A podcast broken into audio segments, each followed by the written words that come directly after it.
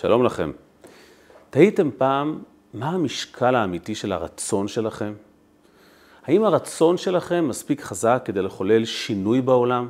הרי אם חושבים על זה, הקדוש ברוך הוא תכנן וברא את העולם לפרטי פרטים מיומו הראשון ועד קץ כל הימים. אז מה זה בעצם משנה אם אני רוצה משהו או לא רוצה משהו? מה המשקל של זה? בשיעור שלנו נגלה שלרצון של יהודי, של יהודייה, יש הרבה יותר כוח ועוצמה מאשר אפשר לדמיין. רצון אמיתי שלנו יכול לשנות את התוואי, את המהלך של העולם, של היקום, אפילו של הרצון של הקדוש ברוך הוא. מספרים על יהודי שחזר הביתה פעם מעבודה קשה אצל הפריץ המקומי. בתקופה שבה יהודים היו שבורים ונתקעים תחת שלטונם המדכא של הפאודלים הפריצים המקומיים. ואז אומר היהודי לאשתו, את יודעת, הפריץ היום רצה לתת לי סטירה. מה אתה אומר? היא אומרת לו. איך הגעת למסקנה הזו שהוא רצה לתת לך סטירה? אני יודע שהוא רצה, ענה היהודי, כי הוא נתן. הרצון הוא כוח אדיר. אנחנו יודעים, אין דבר העומד בפני הרצון. זה אגב ציטוט שאין לו מקור בדברי חז"ל, אבל יש משהו דומה בזוהר. הזוהר אומר, הזוהר אומר שכל הפעולות של יהודי באות מהרצון. וזה משפט שמרבים לצטט אותו בכתבי צדיקים אחרונים. גם הרבי מלובביץ' מביא אותו בהרבה מאוד מכתבים, בהרבה מאוד שיחות, אין דבר העומד בפני הרצון. השאלה היא, עד איפה? באיזה משקל? ואיך באמת יכול להיות, ישנם דברים שאני רוצה ולא מתממשים. בואו נצא לדרך. ביום שישי הקרוב אנחנו נציין את פסח שני. מהו פסח שני ולמה צריכים פסח שני? אנחנו לא מכירים מושג של סוכות שני או של ראש השנה שני. סיפורו של פסח שני הוא מאוד מעניין. קבוצת אנשים ניגשת למשה רבינו ובפיהם טענה. אנחנו טמאים לנפש אדם. ומכיוון שאנחנו טמאים לנפש אדם, כך הם אומרים, איננו יכולים להקריב את קורבן הפסח. ולכן, למה ניגרע? למה ייגרע חלקנו? בכך שאיננו יכולים להקריב את קורבן הפסח. מי הם היו אותם אנשים? יש מחלוקת. הגמרא במסכת סוכה מעניקה שלוש אפשרויות. רבי יוסי הגלילי טוען שהיו אלו נושאי ארונו של יוסף. אנחנו הרי יודעים שיוסף הצדיק ביקש שיישאו את ארונו במצרים, וכל זמן שהות בני ישראל במדבר, נשאו את ארונו בתוך הארון עצמותיו של יוסף, והם, אלה שזכו לשאת את ארונו של יוסף, היו טמאים מן הסתם, ולכן הם באו בטענה על כך שהם לא זכו להקריב את קורבן הפסח. רבי עקיבא לעומת זאת טוען שאלו היו בכלל אליצפן ומישאל. מי הם? בני הדודים של משה רבינו. מדוע היו טמאים? כי הורו להם להתעסק עם נדב ואביהו, בני אהרון, שמתו בקודש הקודשים בעת חנוכת המזבח. הם התעסקו עם הקבורה של אותם גופות, של אותם צדיקים, ולכן הם היו טמאים, ולא יכלו להקריב את הקורבן במועדו. והם אלו שזעקו, למה ניגרע? אבל ישנה גם דעה שלישית.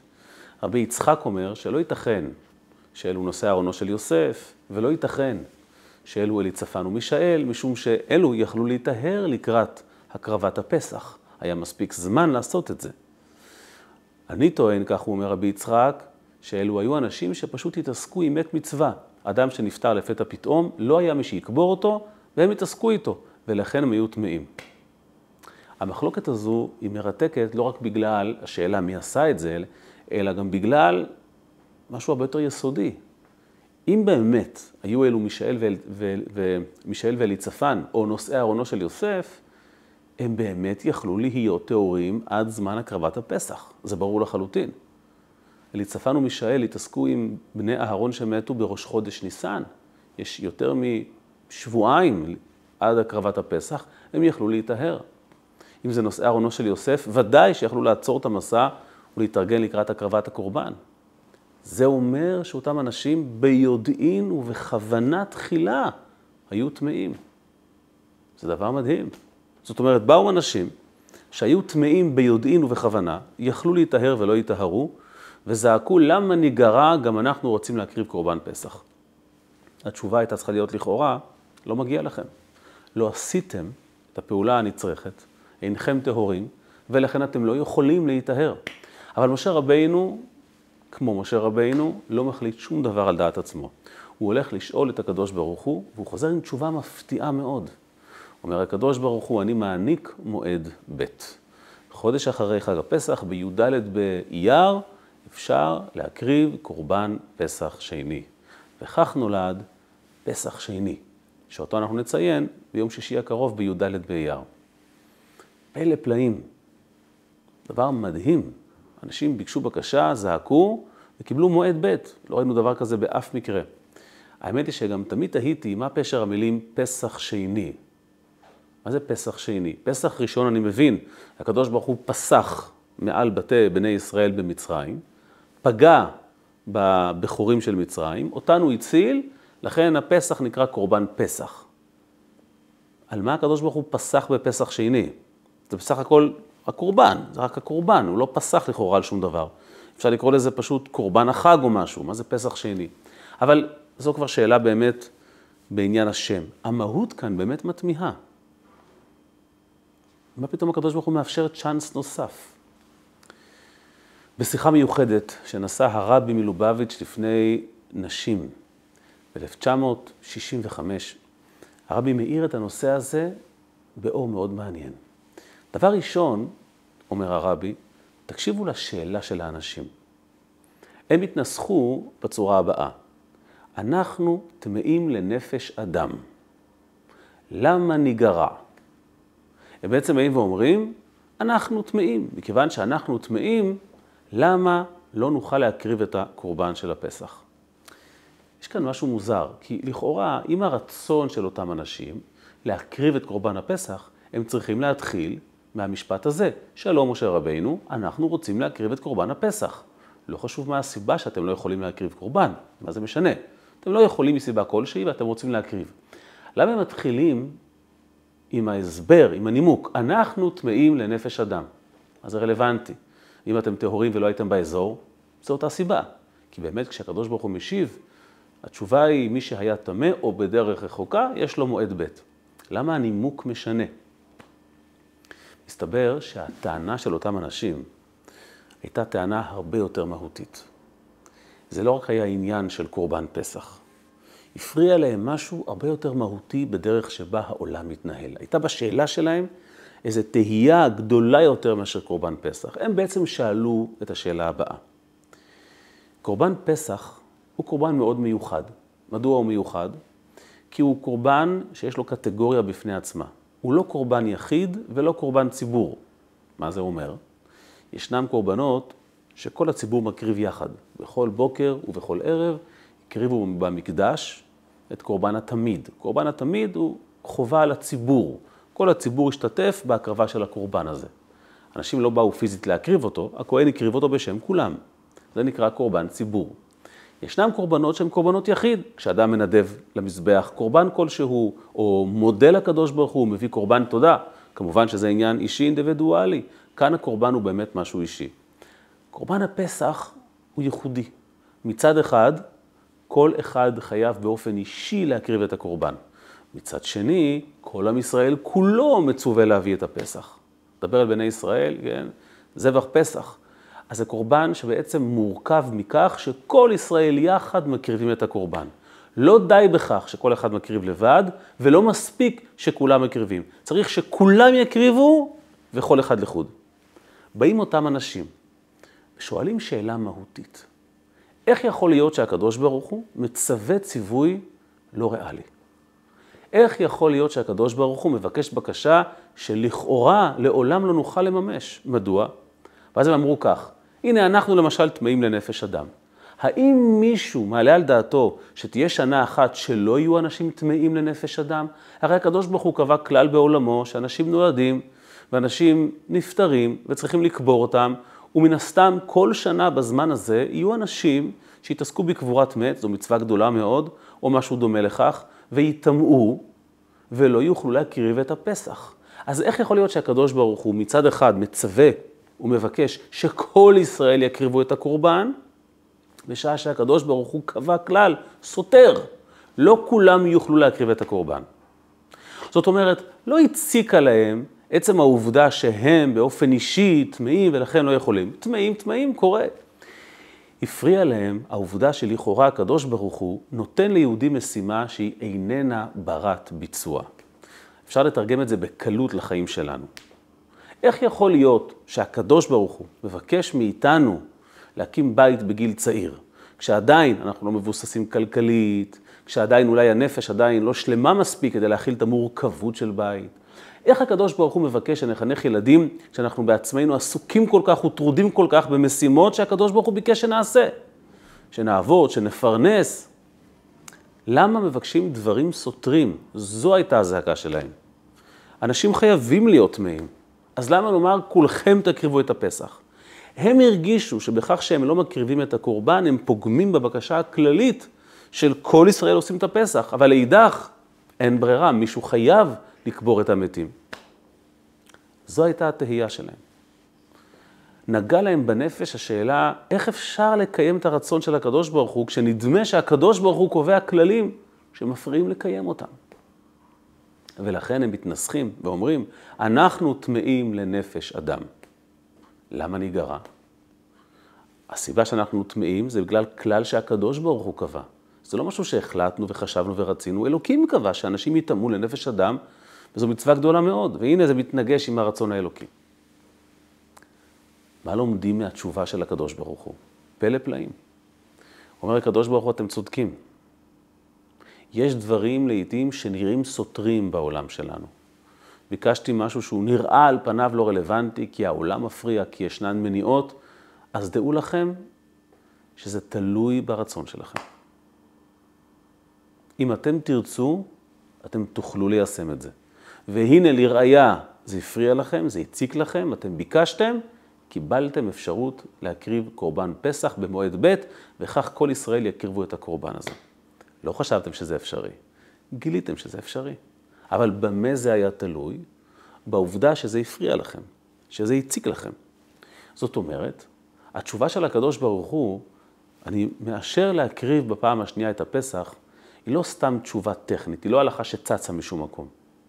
הקדוש ברוך הוא אומר, הוא פוסק חד משמעית. אם אני ביקשתי משהו, ביקשתי להקים בית בגיל צעיר, ביקשתי לחנך ילדים בדרך מסוימת, ביקשתי לקבוע עתים לתורה, ביקשתי לכבד את האישה, ואתה בודק, או את בודקת, ואתם מוצאים שהדבר הזה לכאורה לא רלוונטי, לא מעשי, בגלל נתונים אובייקטיביים. דע לך שזה לא כך.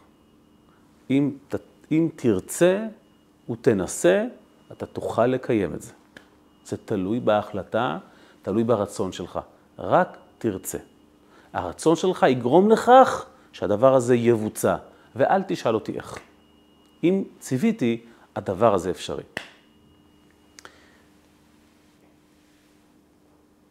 זה מזכיר לי שפעם ניגשה אליי אישה, באחד השיעורים שמסרתי, אישה יקרה. יהיה הסיפור לעילוי נשמתה, היא כבר נפטרה. והיא הייתה ביולוגית, והיא אמרה שהיא קיבלה זימון לכנס של אה, מאות ביולוגים בארצות הברית, והיא שובצה לנאום, שזה כבוד גדול מאוד, בכנס כזה, בתאריך שיוצא בדיוק חג השבועות. והיא אמרה לי, התחלתי בדיוק להתחזק, ואני לא רוצה, אני לא רוצה לחלל את החג. אז אמרתי לה, אז תבטלי את הנאום. אי אפשר, היא אומרת לי, זה יהיה זלזול במארגנים, זה כבוד גדול, זה... אמרתי לה, אז, אז, אז מה נעשה? אולי נדחה אותו? אי אפשר להזיז, הכנס הזה כבר סגור מראש חודשים, הוא נקבע אולי לפני שהתחזקה, זה היה לפני הרבה שנים, אני לא כל כך זוכר, אבל זה, זה תקע אותה. היא, היא רצתה, אבל היא לא יכלה. אמרתי לה, תראי, כל מה שנשאר לך לעשות זה פשוט הרצון לא לחלל את החג. אלוקים ביקש לא לחלל את החג. אבל הנוכחות שלך שם היא חשובה, יהיה קידוש השם, אישה יראת שמיים וכזה כנס. אז החלטנו וסיכמנו שהיא לא רוצה לחלל את החג. כשנפגשנו אחרי החג, היא סיפרה לי בהתרגשות שבגלל נסיבות שעד היום לא ברורות לה, הנאום שלה נדחה ליום אחר כך. זאת אומרת, לאיסרו חג. אם אלוקים ביקש משהו, הכוח ליישם אותו קיים. אגב, כולנו מכירים את זה בחינוך של הדור שלנו. איך אתה מחנך ילד שיגדל להיות בן אדם כשהוא עובר חינוך ישיבתי, כשהחינוך הזה לא מקנה לו לכאורה יכולות של לימודי חול, מתמטיקה, חשבון, הוא לומד גמרא, הוא לומד משנה, הוא לומד הלכה. איך זה מסתדר עם הציווי של הקדוש ברוך הוא, שאדם צריך לעבוד ולפרנס את משפחתו? התשובה היא פסח שני. אומר הקדוש ברוך הוא, אם ביקשתי, הדבר הזה אפשרי. תלך בתלם שאמרתי, אל תוותר על אף ביצוע, ותראה שהדבר הזה ייעשה. אבל זה הפן הראשון של פסח שני. יש פן הרבה יותר עמוק.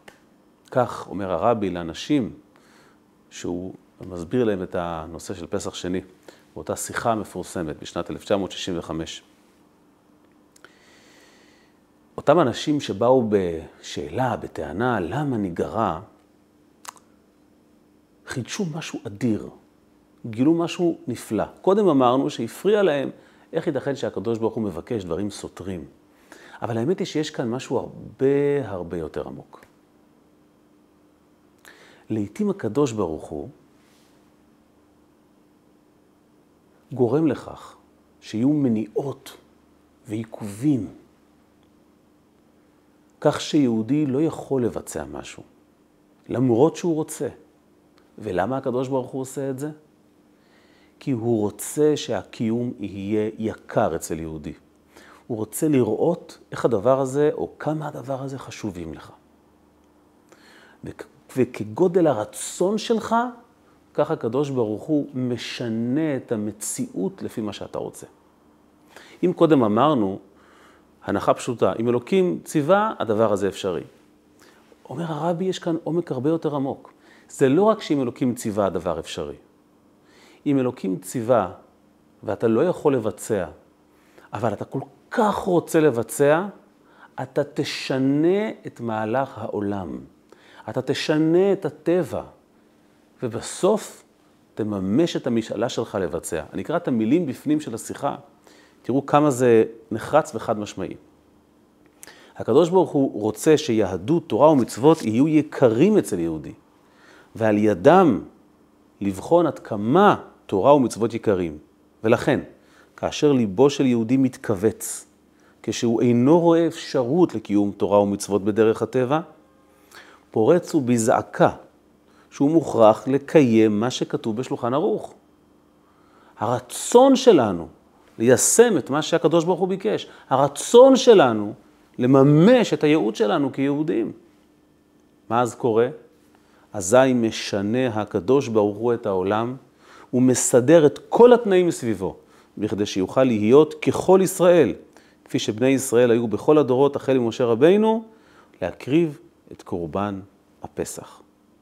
וכשם שקורבן זה הוציא אז, קורבן הפסח הראשון, משעבוד מצרים, בכל דור מסירות הנפש והרצון של יהודי מוציאים כל אחד מישראל משעבוד וממצבים שונים המזדמנים בחיים. אומר הרבי, הרצון שלנו לעמוד במשימה שהוטלה עלינו, יכולה להכתיב סדר יום חדש, לשנות את המציאות. פסח שני לא תוכנן. הקדוש ברוך הוא, לו רצה לומר שיש מועד ב' ויש פסח שני, היה מצווה מראש, הוא מודיע, חברים, יש שני פסח, ראשון ושני. הוא לא ציווה על פסח שני, כי זה לא תוכנן. הזעקה של יהודים מעומק הלב, למה ניגרע? הרצון העז שלהם לזכות במצווה הקדושה גרמה לשינוי כביכול בתוכנית האלוקית. אומר הרבי, הטבע ישתנה כדי שתוכל לבצע את הייעוד שלך, כדי שתוכל לבצע את המטלה שלך. זו הסיבה שהוא נקרא פסח שני. שאלנו קודם, מה זה פסח?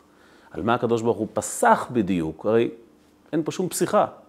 התשובה היא, הקדוש ברוך הוא פוסח על פני התוכנית שהוא עצמו התווה.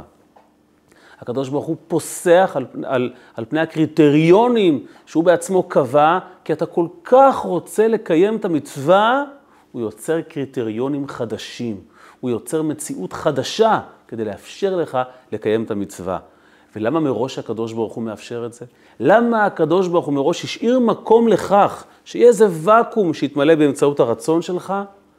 כי אז היוקר של המצווה, החיבה של המצווה, הוא אדיר, הוא גדול, ברמה אחרת לחלוטין. זה כבר עניין שנוגע לך, זה מצווה שבאה ממך. כהמחשה לעניין הזה, נספר את סיפורה המופלא של גברת לאה מוסקוביץ'. אישה יקרה שנולדה עם מום בלב. המום הזה בלב גרם לכך שהרופאים פקפקו ביכולת שלה להביא לעולם ילדים. ניבאו לה שחורות בעניין הזה. היא עברה טיפולים אינטנסיביים, והרופא שלה היה אה, רופא מיוחד מאוד, קראו לו דוקטור איירה וייס, הוא היה הקרדיולוג של הרבי, ובגלל שהיה לו קשר טוב עם הרבי, כי הוא טיפל באופן אישי ברבי, אז הוא גם תיווך כל הזמן בינה לבין הרבי, בין הזוג מוסקוביץ' לבין הרבי. אחרי אה, פעולות של טיפולים אה, אינטנסיביים, נולדו להם שתי בנות. כעבור כמה, כעבור כמה חודשים, היא אומרת, הרצון לילדים נוספים גבר. למרות שעצם זה שיש להם כבר שתי בנות זה כבר נס, הם רצו עוד ילד. החלטנו לבדוק מה אומרים קרדיולוגים ידועים אחרים בשיקגו, שם הם התגוררו. כל רופא שהם פנו אליו אמר שזה מסוכן וחבל על הזמן. כשדוקטור וייס, הרופא של הרבי, פנה לרבי בעצמו ושאל, האם, האם כדאי להתאמץ, לנסות, האם לסכן את, ה, את הבריאות של האישה כדי להביא לעולם עוד ילד? אז הרבי שאל, האם הם כבר קיימו את המצווה? האם יש להם בן ובת, שזו ההלכה? הרופא שגה ואמר, כן, הוא זכר שיש להם, אבל זו הייתה טעות. היה להם שתי בנות. כשהזוג הבהיר לרופא וגם כתב לרבי שיש להם שתי בנות, ולכן הם רוצים אה, לעמוד ולקיים את המצווה, הרבי לא מיהר לברך. הרבי אמר שישאלו רב מורה הוראה, כי יש פה סיכון, וכיוון שיש להם כבר ילדים, אז לא כדאי להסתכן. אבל הם רצו. הם כל כך רצו והמשיכו לנסות ולבקש, ואז דוקטור וייס הפנה אותם לקרדיולוג, אחד מהגדולים בארצות הברית, דוקטור גנר שמו, ואחרי קשרים רבים הם הצליחו להגיע אליו תוך ארבעה חודשים. הוא בחן את התיק, הוא היה קתולי, והוא אמר שאם הפציינטית, גברת לאה מוסקוביץ', מבטיחה לא לעבוד אחרי הלידה ולנוח ולשמור על עצמה כפי שהוא יתווה לה, אז הוא לוקח את האחריות ואפשר להביא לעולם ילדים.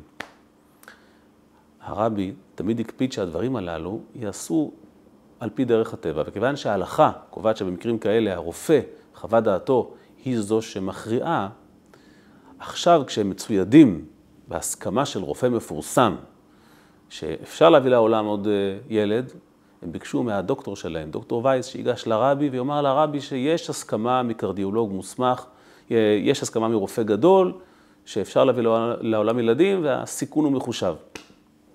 שימו לב למשפט הבא. בחודש אלול נסע דוקטור וייס לרבי. הוא בישר לו על מה שאמר דוקטור גנר. הרבי חייך חיוך רחב ואמר, נו, אם זה כך, שנשמע בשורות טובות. הם הרי כל כך רוצים בן. מדהים.